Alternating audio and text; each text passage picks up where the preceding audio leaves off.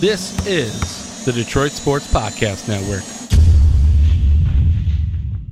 On the phone with us right now, Artie Lange. We're big fans, so we decided, hey, we're broadcasting right now. We follow him on Twitter at Artie Quitter, and we found out he's here in Detroit tonight at the Motor City Casino soundboard. Artie, thank you so much. I know we kind of bum rushed you, but I appreciate the opportunity to talk for a few minutes.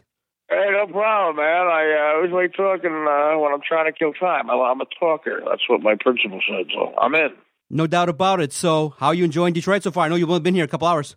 Well, I've been here a bunch of times. I love Detroit. I uh, first time I was ever here was 1984. I was at the Kirk Gibson 201 game. My grandfather got captured in the Battle of the Bulge in uh, in the Second World War. He went to a German prison camp for five months with a guy from Detroit, Bob Forbes, and the guy was a big wig in GM with the Union. And uh, as a gift to my grandfather, because he helped save his life in the war, in 1984, when I was 17 and my little cousin Frankie was 13, he sent me and him two tickets and a plane ticket to come up to watch the fifth World Series game.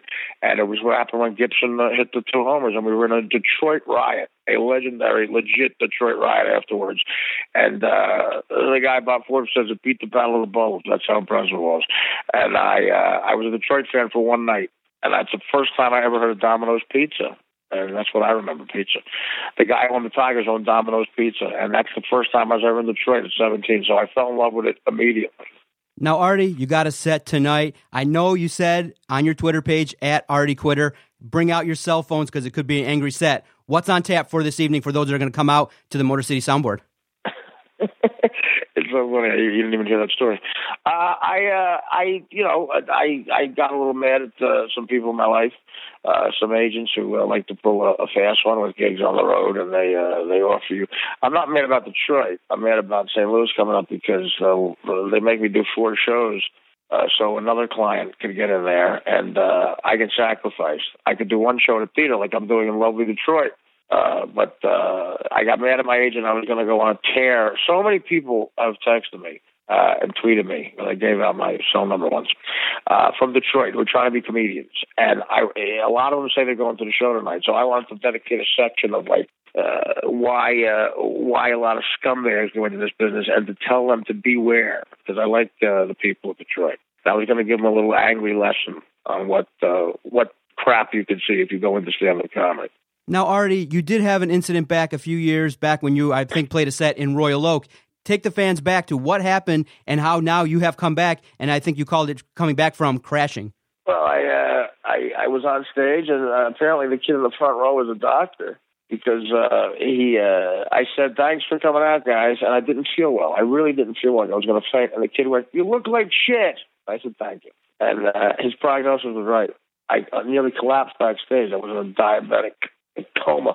My blood sugar was, I think, the same number as Babe Ruth's lifetime slugging percentage, six nine, and that's a disease called something alamosis. It's got an SIS. It's not like a Greek thing, and it means your blood sugar is deadly. And I spent ten days at a hospital just outside of Detroit. And uh, it was uh, something I needed to do, else I would have died. So a kid at the Royal Oak in the front row yelling that out might have saved my life.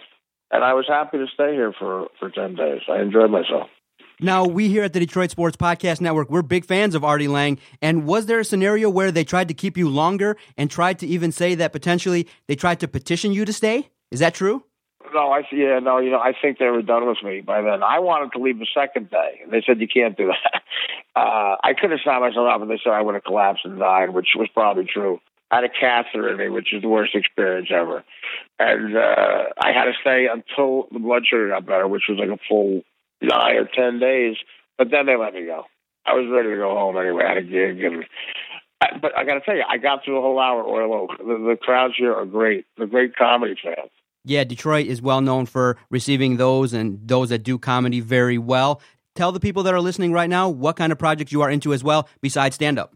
Oh, I got a lot going on now. I got the third book coming out in uh, Christmas. Christmas time. The first, I did uh, two bestsellers in a row. Um, uh, the first one was the number one bestseller, so that's the only thing my mother's proud of in my career. Uh, at the Stern Show, we used to cover strippers' asses with mayonnaise and throw bologna, and she didn't like that. But this, she tells her friends about that I'm on the New York Times bestsellers list, and I'm proud of that too. So that comes out Christmas. Right now, the tentative title is Colleges for Losers. That might change depending on what they want. You know, the people give me $800,000 to write the book, they're going to get whatever they want. Uh, I have a podcast like you guys, and I enjoy doing it. It's the first time I've ever been uncensored. At, that's serious. You can curse, but you're still working for an uptight corporation. This is just whatever I could want to say. It's the best, as you guys know. But I have to watch what I say because if I'm too uncensored, I'll be working construction Monday, and that's not actually a joke anymore. It's crazy the political correctness, but I have a blast, and of course, stand up. It's it's a good time. Crashing on HBO, it's a legit thing. Uh, I've never been this sort of busy. Did you think when things were down that you would actually come back and regroup and have the success that you have? I mean, you can find all Artie's great work on his website, artiequitter.com. But when the times were tough, when you were in the midst of the addiction, do you feel like that uh, you could have come back and had this resurgence right now? You know, when you're in the middle of it, it's happened to me like five times. Where I've, I've been down, and I, I sort of you get up, you know, and with with help from some powerful people. Like uh, in the Mad TV years, Quincy Jones became a guy who was uh, helped me out, and, uh, and then it was uh, Howard, Norm Macdonald, and now Judd Apatow. It's it's uh, I've been lucky to meet guys like that, but no, when you're in the depths of that stuff, man, especially opiate withdrawals, you don't think you're gonna live, much less have a career. It's crazy anytime we bring up your name and have a discussion, inevitably everyone always wants to talk about your time with Howard Stern. Now I know you've right. been yeah, I know you've been vocal. You had an epic time with Howard. Your guys' fallout has been well documented. But do you look back at it now and go, you know what? The time that I spent there, you know, was fruitful and I can take away some positives, even though right now maybe your relationship with Howard Stern is not where you want it to be?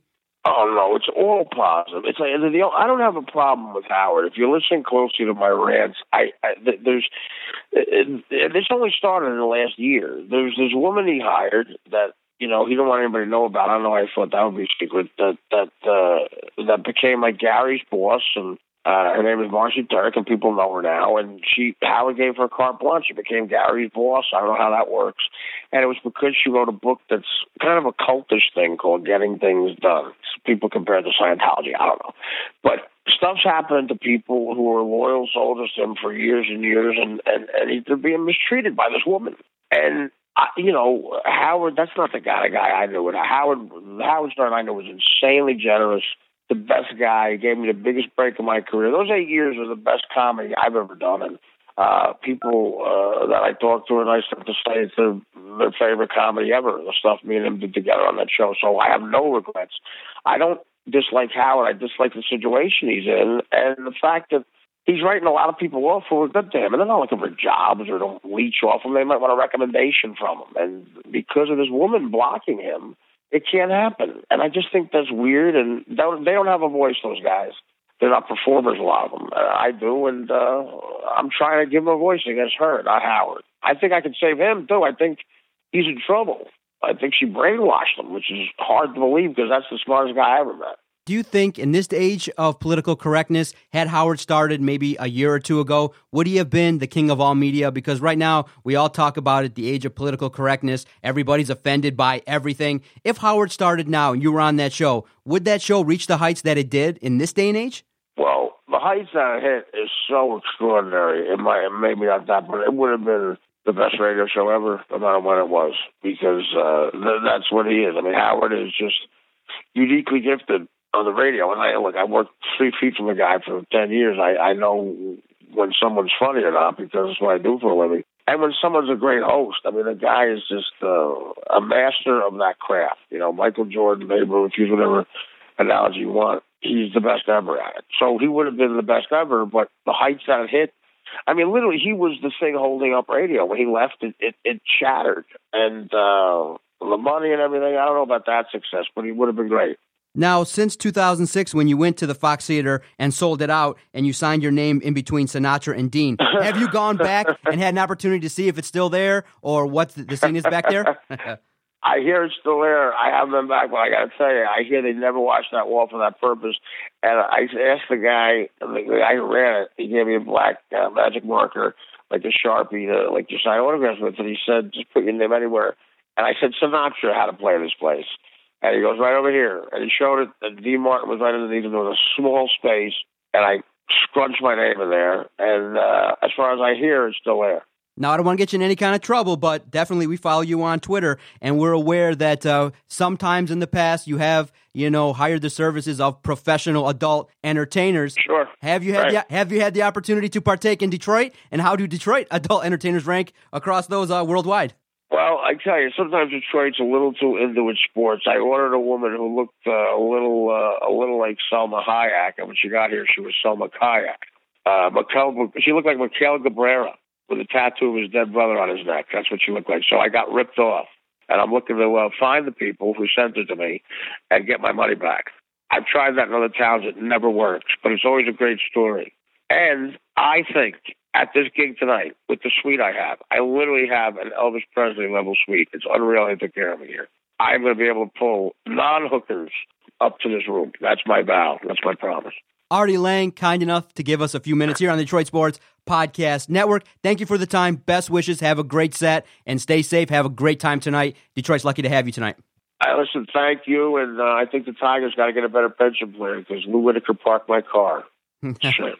Uh, be- care. take care, Artie. Bye bye.